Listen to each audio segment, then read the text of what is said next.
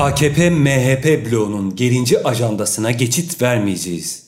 Bugün önce AKP'li Fahrettin Altun, ardından ise AKP'li Türkiye Cumhuriyeti Cumhurbaşkanı Tayyip Erdoğan, Kıbrıslı Türk yargısının aldığı bir karar üzerinden Kıbrıslı Türk halkının iradesine dönük saldırı niteliğinde açıklamalar yapmıştır.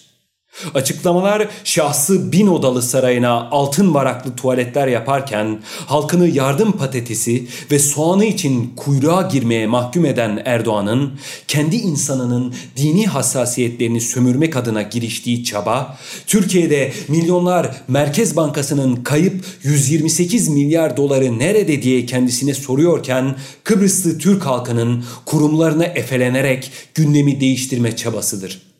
Böylesi bir tavır kabul edilmezdir. Anayasa Mahkemesi'nin sonucu açıkladığı davanın davacısı olan ve Erdoğan'ın din düşmanı sendika diye bahsettiği sendika ana vatancılığı ile övünen ve din işleri personelinin de gerici kesimlerinin örgütlendiği Hizmet Sen tarafından teknik gerekçelerle açılmış bir davadır ve inanç özgürlüğü ile hiçbir bağlantısı yoktur.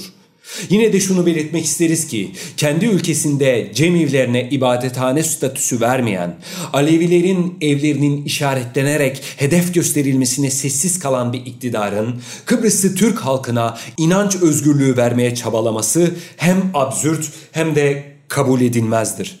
Kıbrıslı Türk halkı hem inanma hem de inanmama özgürlüğüne saygılı bir halktır her halk gibi de kendi geleceğini kendi belirlemeye muktedirdir. Kıbrıslı Türkler olarak irademize yönelik nereden gelirse gelsin dış müdahalelere sessiz kalmayacağımızı geçmişte gösterdik, bugün de göstermekten geri durmayacağız.